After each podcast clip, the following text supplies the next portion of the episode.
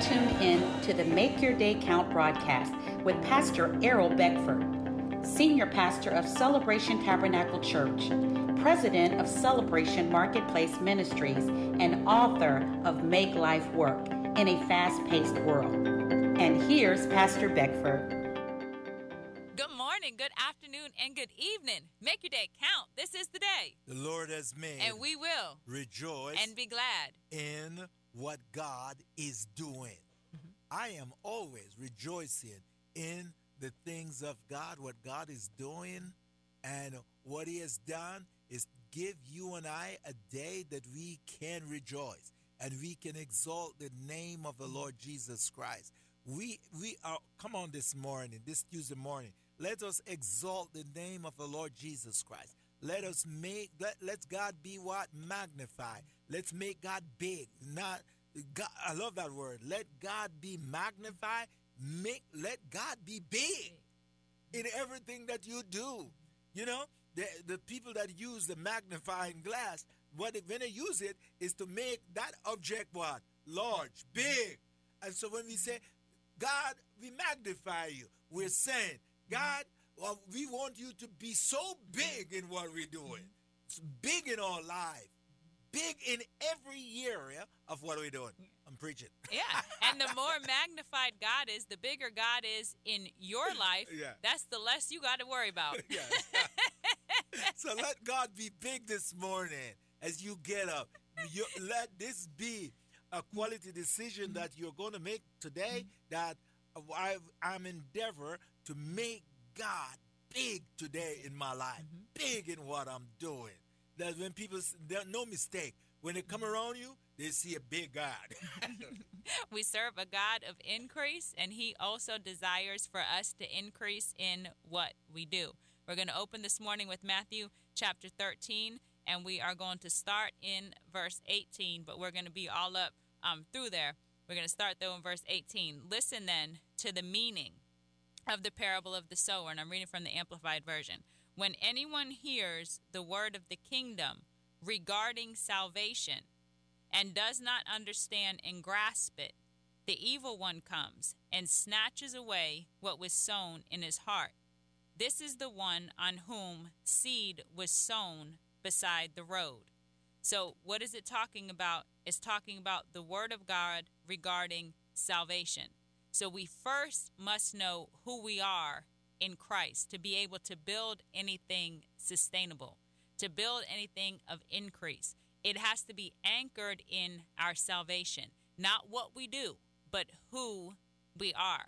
Our salvation is who we are. We're receiving from Christ who we truly are. We're turning away from every deception, every other source. And through our salvation, we are becoming one with God. There's a oneness with God. So we are anchored with Him. We must know that we are secure in Christ. Before we move forward boldly to do anything or operate in faith, move forward in any endeavor, we have to know that we are one with God. We are anchored to increase, through our salvation.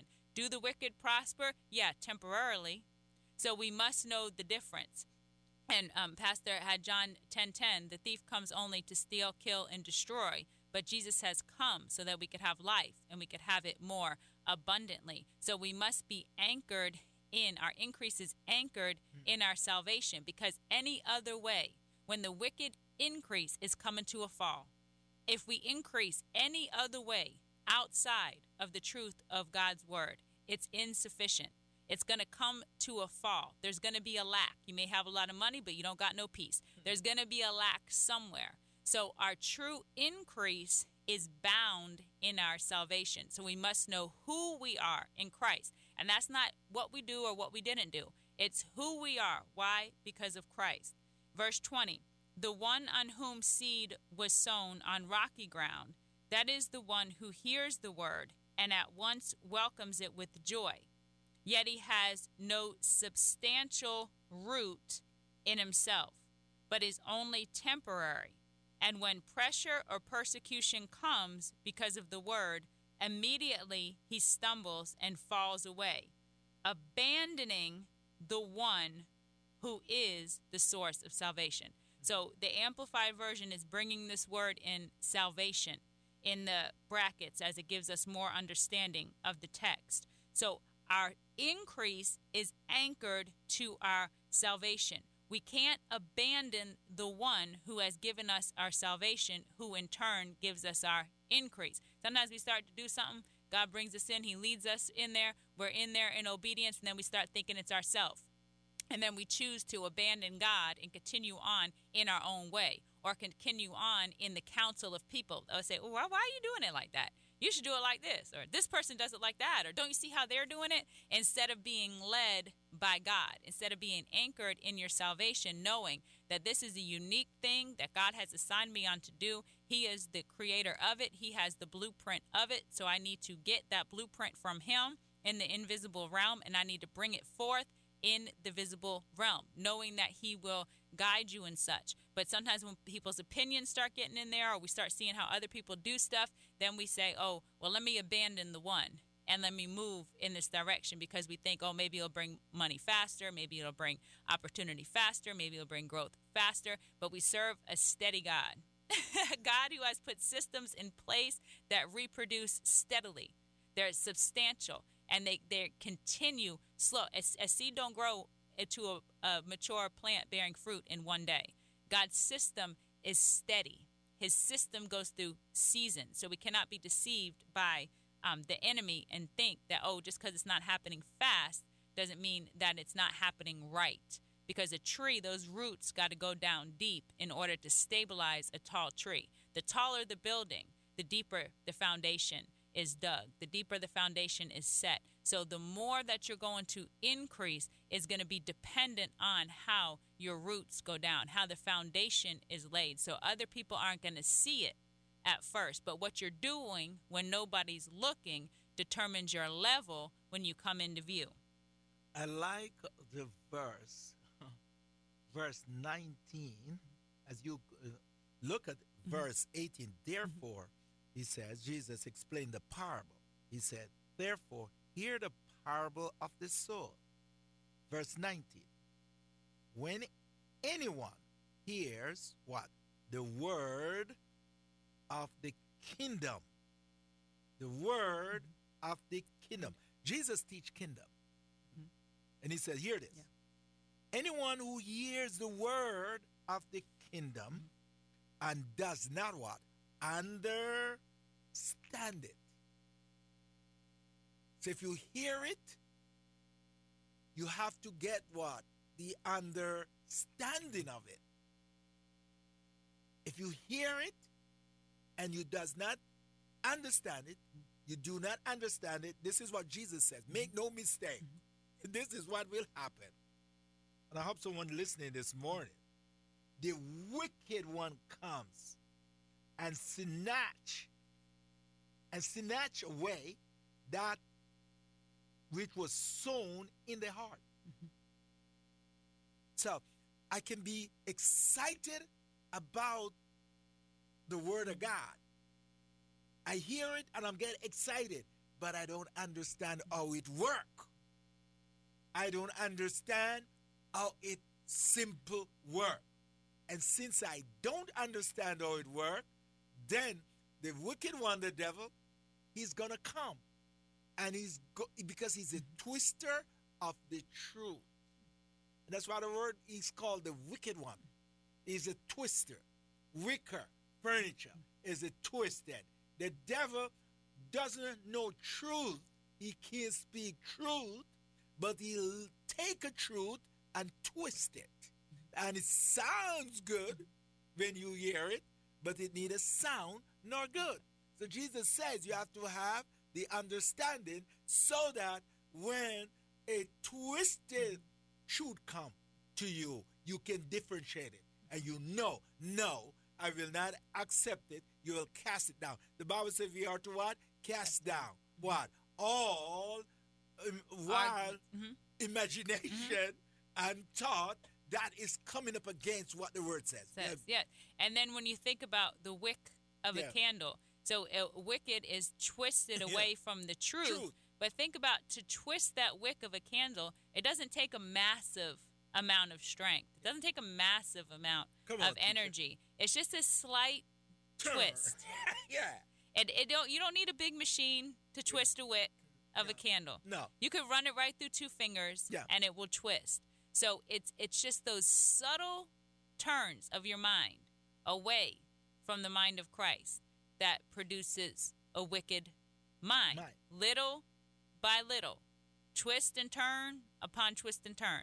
A little twist here, a little deviation, couple degrees from the truth there, and all of a sudden, it, it- what seems like all of a sudden, but over the process of time, the mind becomes debased. And that's why Jesus was specific here. He didn't say the devil. He used a word here, the wicked. Uh, think of the word, the choice that Jesus used. The wicked one comes down and snatch away that which was sown in the heart. And Jesus knows so very well because let, let's look at this now. This get very interesting and it get deep, Mm-hmm. but with understanding the revelation. Mm-hmm. Okay? In the wilderness, when the devil came, he says, It is written, if you throw yourself down, watch, he's using the word now. Now we're talking about twisted, he's the wicked one. He says, if you jump off this pinnacle, throw yourself down, it is written that he will give his angel charge to pick you up, lest you dash your foot against a stone. It is written. He just used the word. He, but it, like you say, Diane, so sweet, so great. It doesn't take a lot of power here to twist a little guy. It's a slight. he do. If you read that scripture, you mm-hmm. could see the slight deviation away from what it from the truth, from the truth. And that's why that's why Jesus have the full understanding of that mm-hmm. word, and he couldn't get it. Mm-hmm. And then Jesus responded Yes. with the correct But, imperter- they- interpretation, revelation Yeah. of the word. Because then he says in verse 4, it is written, Man shall not live by bread alone, Yeah. but by every word of God. And he continues, every rebuttal that Jesus brought forth was the word of God with clarity Yeah. and understanding, undoing that twist Yes. that the evil one put on him. Back in Matthew chapter 13. Yes, let's get and right now we are down on verse 21.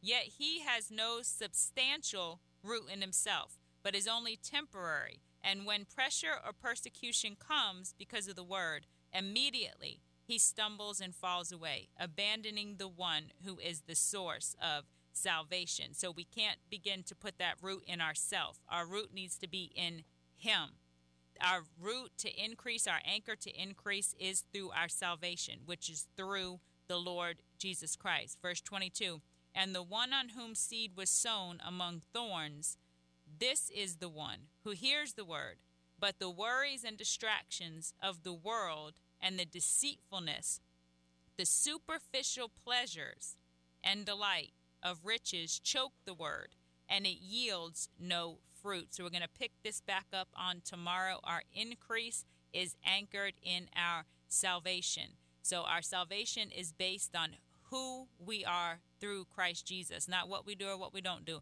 It's who we are, who He is, and the oneness with Him. Make your day count. Thank you for tuning in to the Make Your Day Count broadcast with Pastor Errol Beckford, Senior Pastor of Celebration Tabernacle Church in the beautiful city of Cocoa. For more information on this broadcast, please contact us at 321 638 0381. Tune in tomorrow to hear more about how you can make your day count. Brevard's home for the very best in contemporary Christian music. 91.5 FM, WMIE.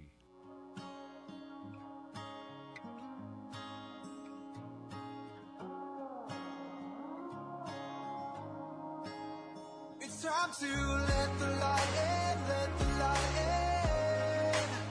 We bring? Hello, everyone, and welcome to Turn the Light On with Pastor Kevin Radlin and friends. Turn the Light On is a topical study of the Bible and how these topics apply to everyday life for each one of us. Join us today as we look at the Bible, life as a believer in Christ, and how to be relevant as the church reaching out to a modern world with the message